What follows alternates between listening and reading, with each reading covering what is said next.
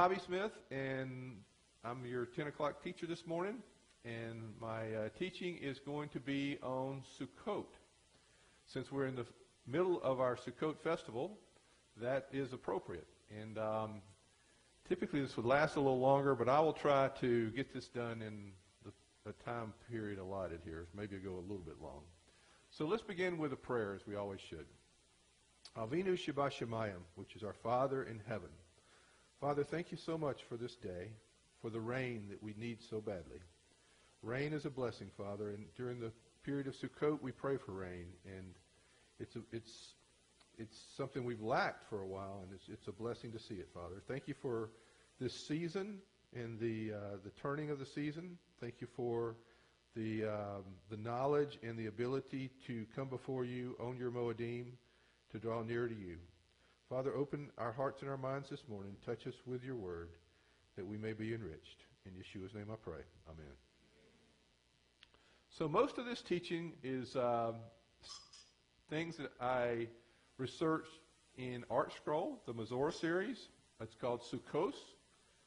I also researched uh, the three festivals, which is another Art Scroll book, and also Insights of Sifas Emes, We'll merely scratch the surface of all the different lessons of Sukkot, but it's, it's, um, it's still an interesting time of year. The cycle of the three pilgrimage festivals, Passover, Shavuot, and Sukkot, have two scripturally assigned roles. Roles that are not only different, but sometimes seem kind of contradictory. On the one hand, they recall the formative, miraculous events of Jewish history and are constant reminders of the reason for Israel's being and its continued existence. In this sense, the festivals are like cosmic, lofty, intensely spiritual phenomena that bind the Jewish calendar with the Creator and the moving force of the universe. On the other hand, the scripture relates the festivals to the seasonal agricultural society, like earthly. Things like springtime and harvest and the ingathering of crops, human things. On this level, the festivals seem diminished, as it were, from their sublime guidepost of a heavenly thoroughfare to merely commemorative, seemingly mundane celebrations of just our earthly agricultural cycle. They seem to surrender their grasp on eternity and become a mere reminder that the seasons come and go and the land never yields its hold on those who work it and are in turn its servants. Human existence involves a constant tension between what man is, his values, his goals, concepts, visions, and his self, and the environment in which he lives. He's affected by everything around him. Figuratively, this condition is likened to the six directions. Did this little slide for the six directions. East, south, west, north, above, and below. Just like what we do with the lulav. That surrounds every human being wherever they are. The directions are influences that work on them consistently, persistently, incessantly. They are outside of man, a distance from his essence, but he is never free of them. All, they always surround him. The seventh factor is the placid center of it all, the inner man, who is the object of all these forces, but is not part of those forces. How well he succeeds in shaping and maintaining his identity in accordance with this spiritual, spiritual dictate of his soul is the challenge and the purpose of life. What is the inner self within those external factors? It is the Sabbath. For on the seventh day God rested, as it were, to prove that creation had not been, could never be, divorced from him and his holiness. After every six days of turbulence, the reminder returns.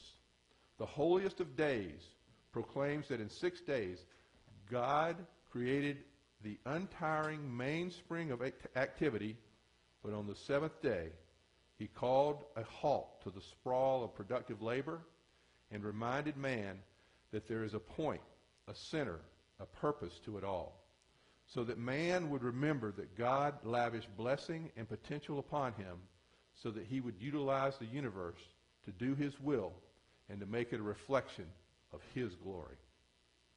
It is in this sense that the Torah said, God blessed the seventh day and hallowed it. Because on it, God abstained from all of his work. That's. That was in Genesis 2.3.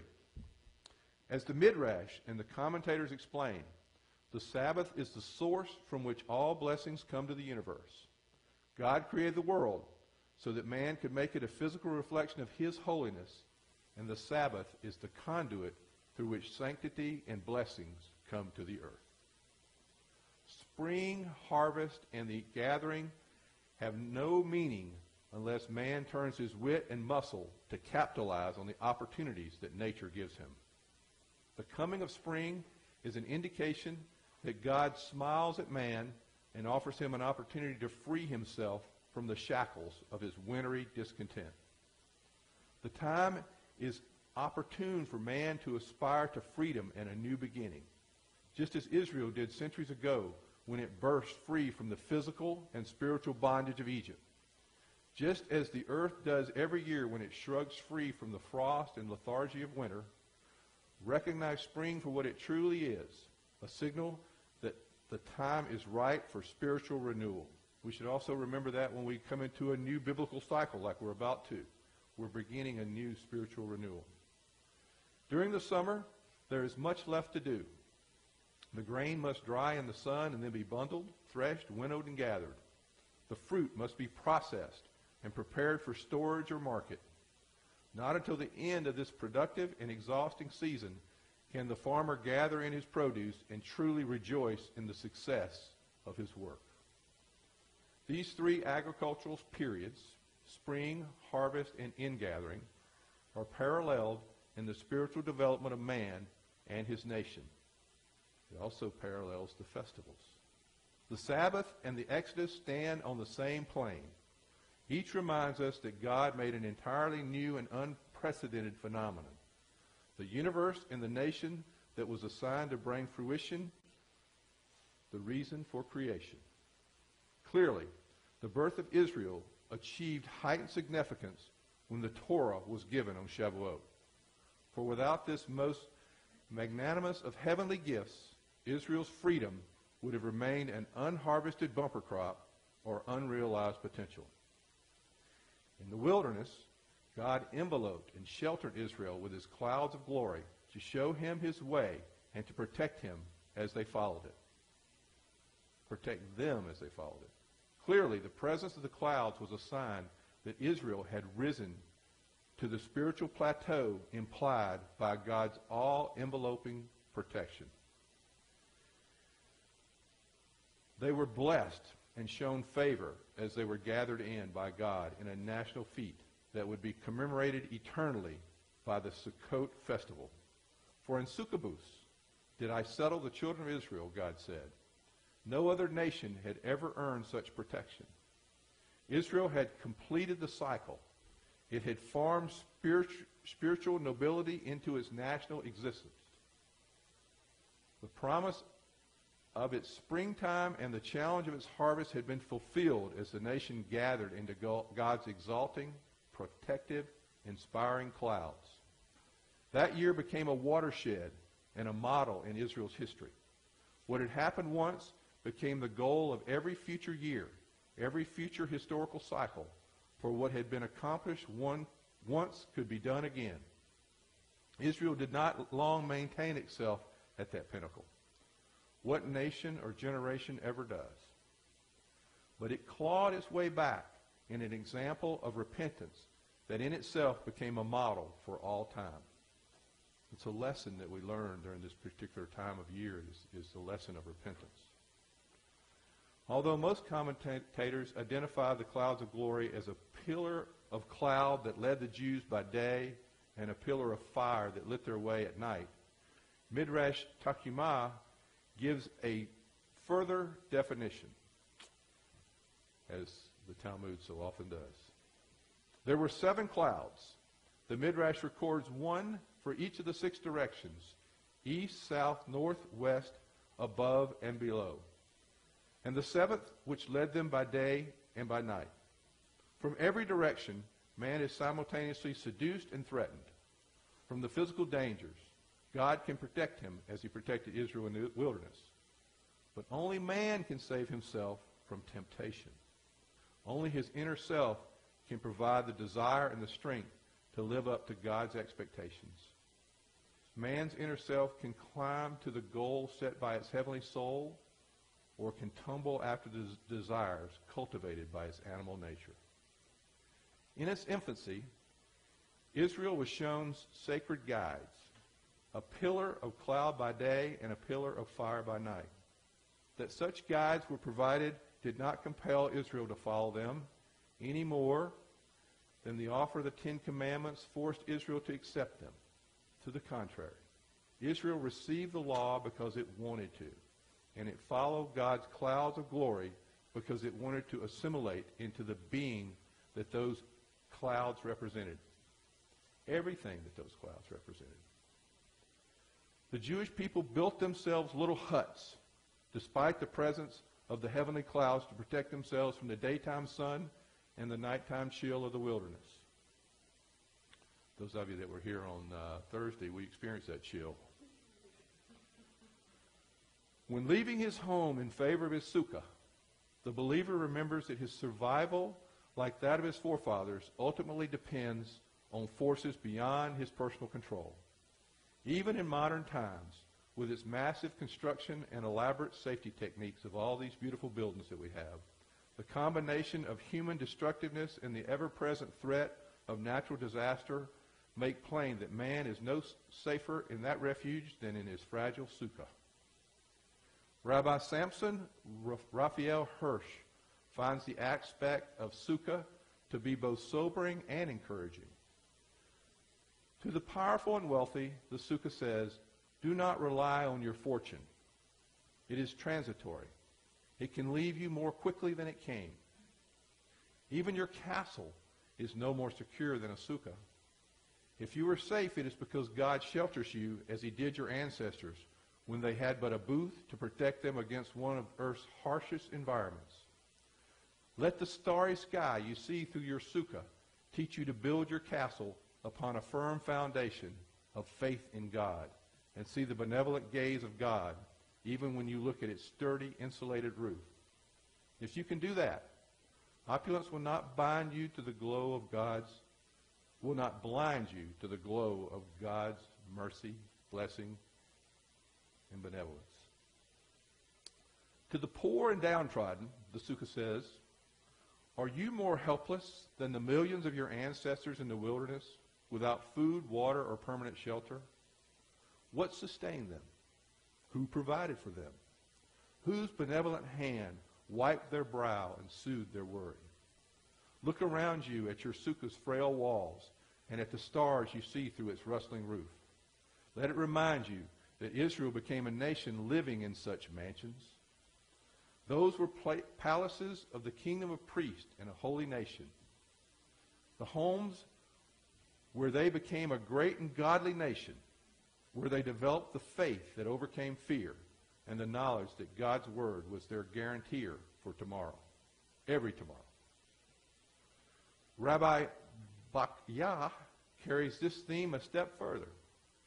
The temporary dwelling of your forefathers was, as they knew, intended to pre- prelude to the most glorious of permanent dwellings, their own land where God's presence would dwell among them in his temple.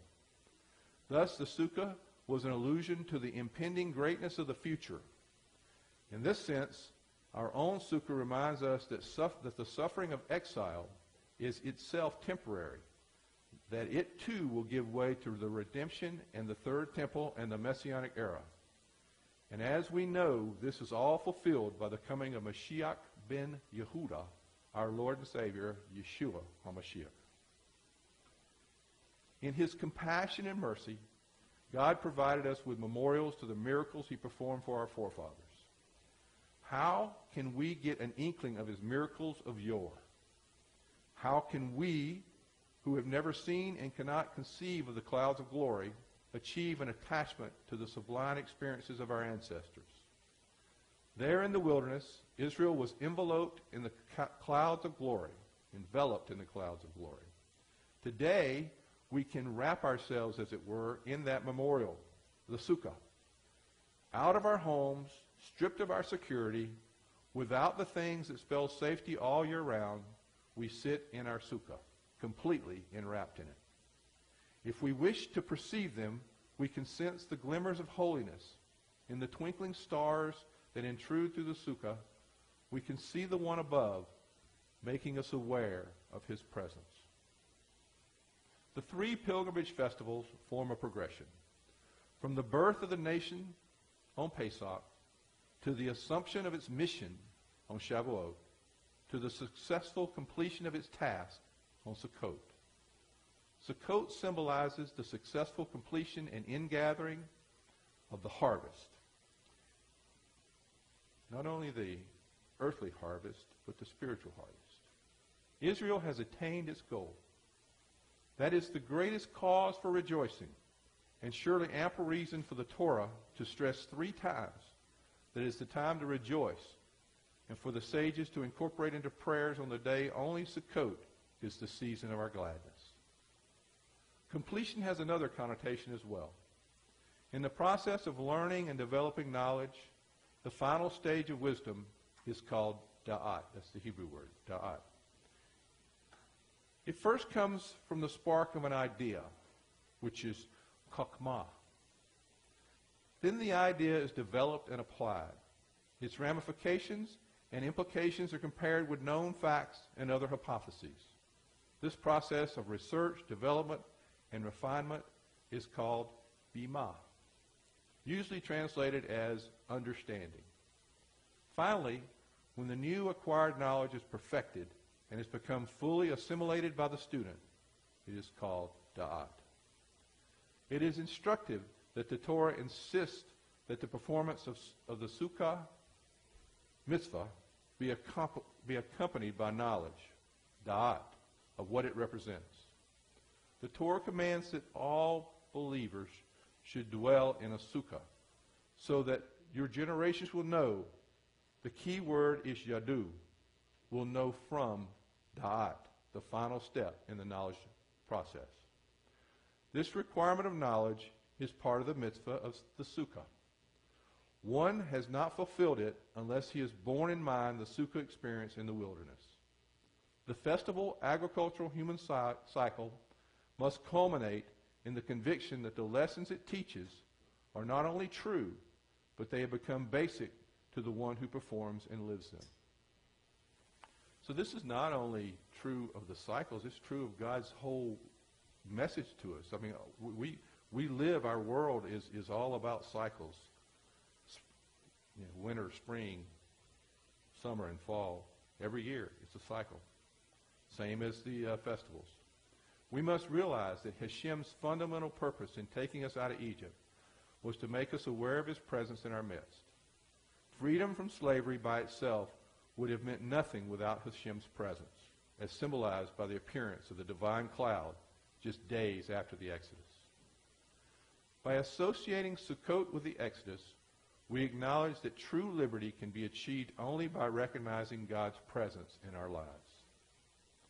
The days of awe, repentance, Rosh Hashanah and Yom Kippur, are a time not merely of judgment, but also of liberation from temptation and evil impulses. During the days of awe, every Jew or believer experiences a personal exodus as he is cleansed from all the defects that hinder his spiritual growth. This follows a recreation of the slavery experience in Egypt, engendered by the fast of Yom Kippur and the awareness of the judgment he faces on Rosh Hashanah. It is only fitting that at Sukkot, which celebrates the appearance of the divine, divine cloud or presence of God after the Exodus, should come immediately after the days of awe, which recall the Egyptian slavery. On the first Yom Kippur, the Jewish people were granted atonement for worshiping the golden calf. This sin was committed on the 17th of Tammuz, but the forgiveness did not come until Yom Kippur, some 80 days later. How did the Jews know that they had in fact returned to Hashem's favor? According to the Midrash, Hashem commanded the Jews to build a Mishkan, which is the tabernacle, immediately after Yom Kippur. Once they were told to build this repository for Hashem's presence, they knew that they were back in Hashem's good graces. The sukkah is a miniature version of the tabernacle in that it too serves as a dwelling place for the divine presence. For this reason, the Talmud refers to, to it as Hashem's home. Thus, by beginning to build our sukkah immediately after Yom Kippur, we give a vivid demonstration that our sins were indeed forgiven on that awesome day, and Hashem has accepted us. The relationship between Yom Kippur and Sukkot can be clarified, clarified further by examining precisely how the first Yom Kippur served to restore the divine presence. What happened on that day to allow for the forgiveness of the Jewish believers' sins? We must bear in mind that among other things, Yom Kippur was the occasion when the Jews received the Torah for the second time. The original transmission was on Shavuot, was later marred by the shattering of the Luchos, which was the tablets, when Moses descended from Mount Sinai to find, to find the nation sunk in the worshiping of the golden calf. Now, 80 days later, Moshe came down again bearing a second Luchos, tablets, giving Yom Kippur the status of a second Shavuot. King David had this parallel in mind in the following verse from the Psalms 68:19. You, Moshe, attended, ascended to the heavens. You captured booty, which is uh, basically you obtained the Torah. You received a gift for man, which is the Torah, so that even the rebellious can dwell with God. Do you see Messiah in this? This verse refers to Hashem's gift of the Torah to the repentant Jewish people on Yom Kippur. After sinning with a golden calf, the Jews were in danger of forfeiting their special relationship with the Almighty. Nevertheless, in an act of divine grace, Hashem offered them the Torah a second time, not on the basis of their merit, but as a divine gift, an expression of his overwhelming benevolence. Not only was the Torah given on that Yom Kippur, the one who gave the Torah, in the form of the divine presence as symbolized in the Sukkah, also came to dwell among his people just as Yeshua did. The sukkah. Oh, Hopefully I got pictures of sukkahs. I think The sukkah is the humble dwelling of royalty. The sukkah's message is one of humility, of a people shorn of pride. By Yom Kippur, described by the Torah as a day on which the soul is humbled. The Talmud declares that the divine presence cannot dwell in the same world as a haughty person. For Hashem epitomizes humility. After the soul searching of Yom Kippur, the contrite Jew emulates his Creator. He too can no longer bear to live in a world populated by the haughty. Instead, he needs an isolated lodging, a home sealed off from the impurities of humankind. By choosing to dwell in the sukkah, and thus secluding not only Hashem, but also Moshe, the most unassuming of men, Moshe received the Torah in heaven after 40 days on Mount Sinai in the company of the Almighty. In his humility, Moshe was uneasy in the world of vanity to which he returned. Follow, following this example, Israel, the humblest of nations, needs to be sheltered from the arrogance of this world. It needs the sukkah. The sukkah and the Shabbat, a taste of the world to come. The sukkah represents not only a place of honor in this world, but also a taste is what to be found in the world to come. In fact, the Talmud refers to the reward given to the righteous in the hereafter as a sukkah. During the year, we are too engrossed in the material pursuits to be able to focus on our attention to the world to come. However, after the spiritual purification of Yom Kippur, just days before, we greet the sukkah with an elevated sense of what awaits us in life. The sukkah represents the dream of the world to come, the Olam Haba, in that it constitutes one place on earth that can provide shelter from the temptations of the, of the material world. For this reason, the sukkah finds a parallel in the otherworldly spirit of Shabbat. Amidst the drudgeries of the workday week, Shabbat offers a rarefied respite, a special period when the soul can emerge refreshed and, and, and just invigorated with the fragrance of the world to come. It's a reminder of the temple. The sukkah is also a reminder of the home in which Hashem's presence was keenly felt, the temple.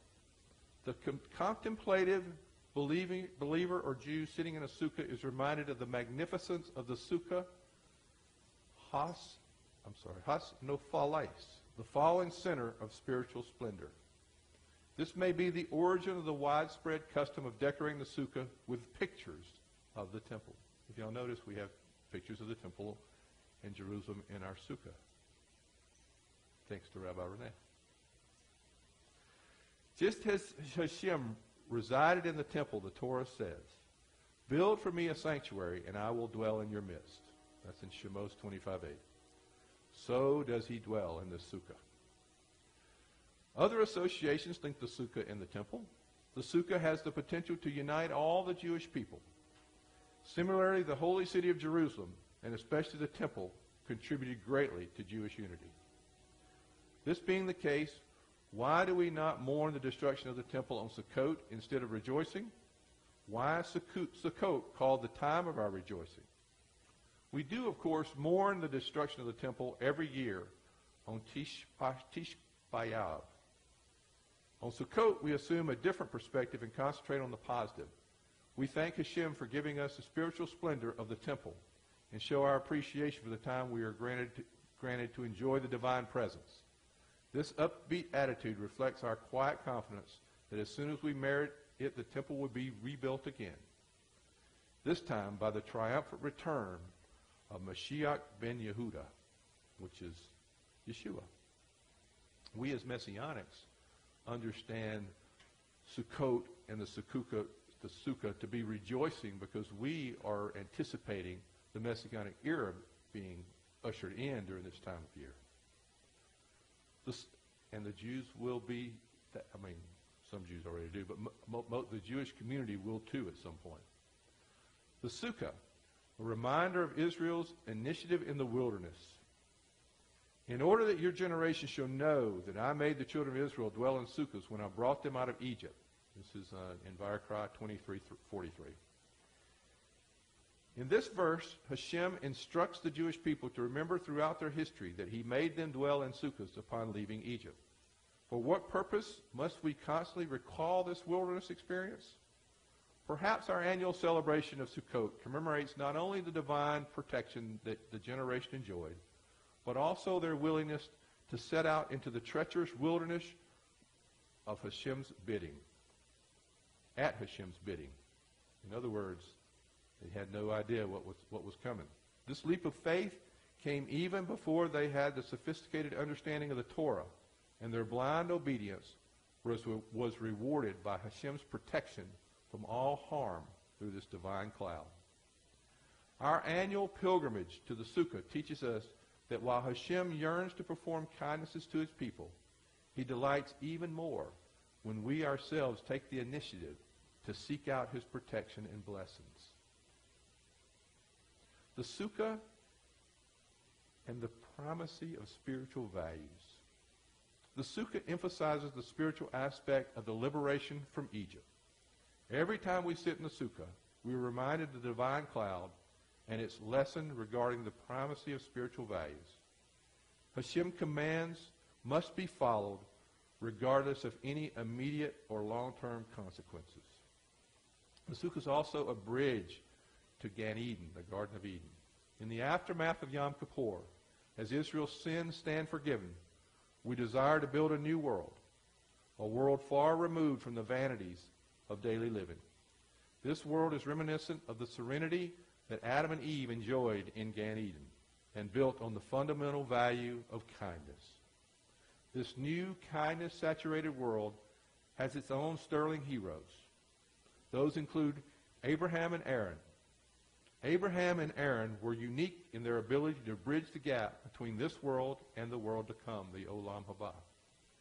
Abraham waiting for guests in the blazing heat just days after his circumcision, is depicted as sitting at the opening of the tent. Likewise, Aaron, before he was initiated into the priesthood, watched for seven full days at the opening of the sanctuary while his brother Moshe performed the dedication ceremonies. This was in Vayikra 835. This parallelism is more than coincidental. Both sat in openings because both were openers, personalities who bridged the gap between this world and the Olam Haba, the world to come. Do you see Messiah in that?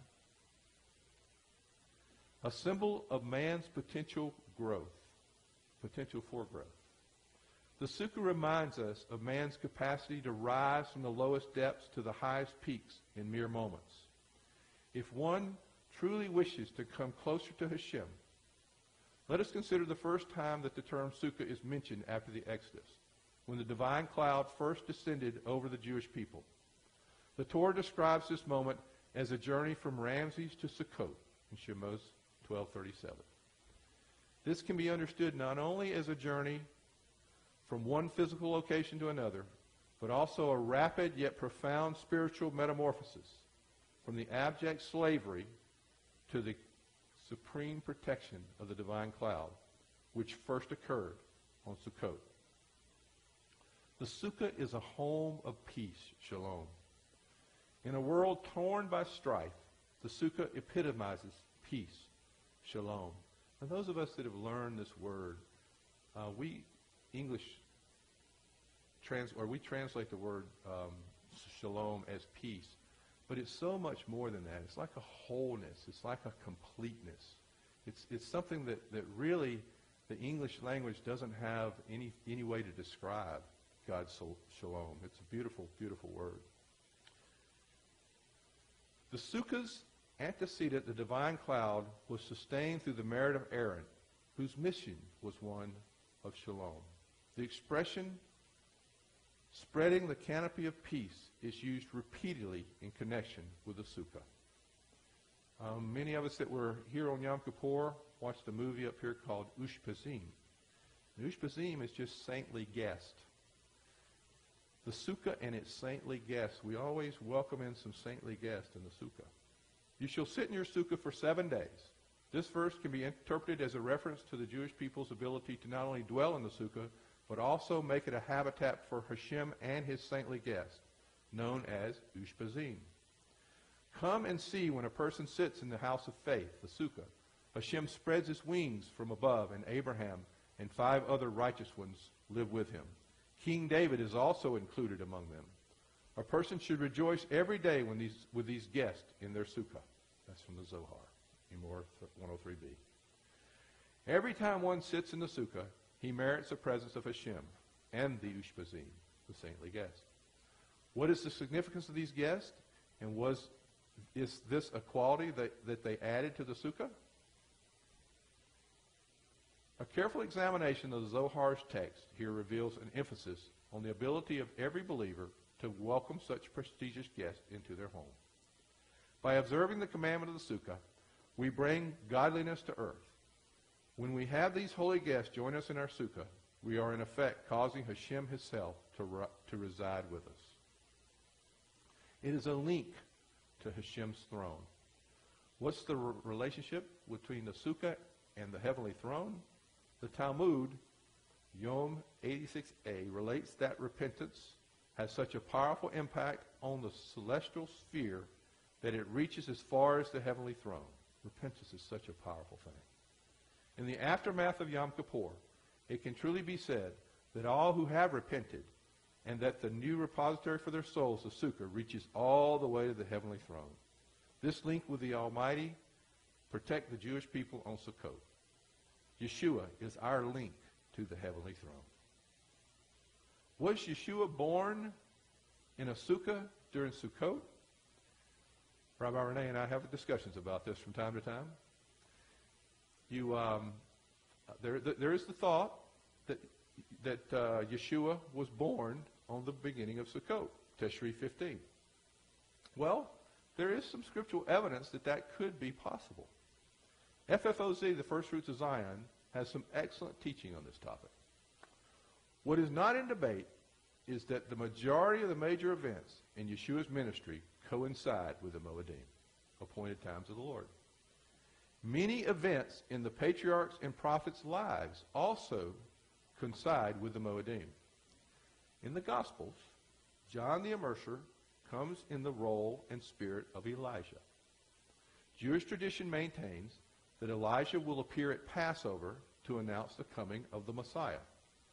For that reason, we read Malachi's prophecy about the coming of Messiah on the Sabbath before Passover, and Jewish homes set a place at the Passover Seder table for Elijah. If John the Immerser is the Elijah to come, as it says in Matthew 11:14, it's not reasonable, not unreasonable to assume that his birth took place at an appointed time, the time of Passover. And if John the Immerser was born on Passover, then the master would have been born six months later at the onset of Sukkot. The marriage of Hashem and man. The exodus from Egypt can be considered the betrothal of Hashem and the Jewish people, as indicated by the verse in Vayikra 22, 33 through 30. I'm sorry, 32 through 33. I shall be holy in the midst of the children of Israel. I am Hashem, who betrothed you while taking you out of the land of Egypt, for you to be to be you to be for you a God. I am Hashem. The sukkah, which resembles a marriage canopy, a chuppah, may symbolize the marriage ceremony confirming that relationship. Indeed, the beginning of Sukkot is ushered in with the Messiah betrothing his people. This is what we believe as Messianic believers, right? And the subsequent celebration that follows is eight days, which is, is likewise the pattern of a Jewish wedding, which lasts for eight days, the celebration for eight days. Um, let's talk about the species, the four species. I hope I got that. Now I've got some pictures of sukkahs, so here's the species here. On the first day, you're to take for yourselves a fruit from the citron tree. Hope I said that right the branches of the date palms, twigs of the plaited tree, and brook willows, and you are to rejoice before Hashem, your God, for seven days. What purposes do, do the four species serve? Also, what does the expression take for yourself mean? These words suggest that we derive benefit to ourselves from this taking. What is it that we gain? Furthermore, why do these species engender happiness? While anyone can rejoice, especially on the festival occasion of Sukkot, joy can be merely a superficial and short-lived emotion. We can be happy one day and revert to morbidity the next day.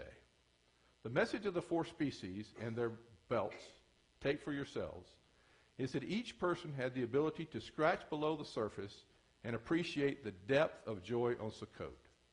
By fulfilling the commandment of the four species properly, one causes the joy of Sukkot to penetrate, penetrate into every part of your body. The aspect of peace, shalom, is related to the four species of, of Sukkot.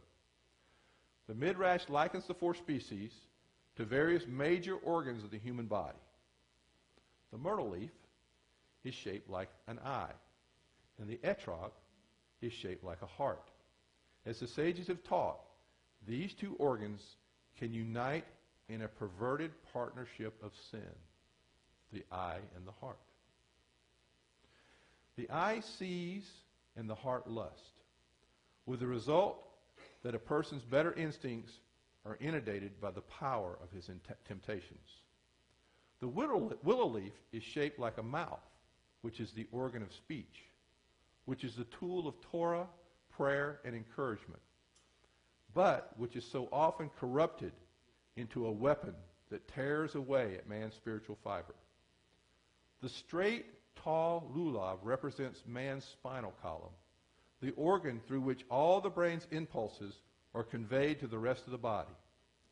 By combining these species into the performance of a mitzvah, we symbolize our repentance and our desire for atonement.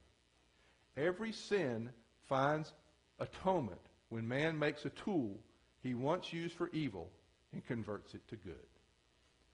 One who has squandered funds on gluttony and debauchery may use his wealth to support worthy causes. One whose barbed mouth has inflicted pain on defensive victims, defenseless victims, must learn to use that divine gift of speech for holy and helpful ends. The taking of the four species, which symbolize major organs, represents this resolve to utilize the body and its emotional and intellectual drive for good, and thereby the mitzvah as an instrument for atonement. So I've got a whole lot more here, but you know, I got we got started late, um, and uh, we're about to to the end of our time. So I'll just summarize with, with, with this. The um, we live in, in, a, in a world of, of, of a cycle, patterns, you know. In our uh, Gregorian world, we have a calendar that runs from January through December. In our Hebrew world, we have a calendar that runs two different ways. It, in, in, in, when you see the, the reference to the calendar in the Bible, and you see the first month, we're talking about the biblical calendar, which in that calendar, the first month is in Nisan. Nisan is the beginning of the festivals. Nisan is when um, Pesach, Passover, begins. So that is, that, that is the beginning of our biblical year. Well, the beginning of our calendar year begins in uh, what month? Tishrei, right? No. No. It's the one right before Tishrei that we celebrate Rosh Hashanah. Rosh Hashanah begins our, uh, our, our biblical calendar. So, at the beginning of, of our biblical calendar, it, it, it comes to the to, to uh, Sukkot, and we begin our Torah cycle. So we're going to begin our Torah cycle next week. Well, actually, Monday is Simchat Torah. So you begin the biblical calendar in Nisan, you be- begin your uh, the Torah cycle calendar after Sukkot. Both of them are, are beginnings and forming cycles. The beginning of the biblical calendar in Nisan and the beginning of the Moedim at Passover begins the pattern of spiritual renewal. Because in Pesach, we have liberation. In Sukkot, liberation and freedom because they were taken out of Egypt, right? In Sukkot, they were given the Torah. So now, that, after traveling for, for a while and going through some preparation, they were given the Torah, which means now that they were given the rules of the game, okay? So then they, they live out the Torah. And comes, come Rosh Hashanah comes Judgment Day to see how well you did, right? And then after Rosh Hashanah comes Yom Kippur, where you're written into the book of life or written into the book of death. Sukkot is the celebration of the Lord dwelling amongst us. That's the end. That's what that's the messianic era. So each year we are given this pattern of this, these these cycles, and we are we are to um, to understand that, you know, and everything's all tied together in Scripture.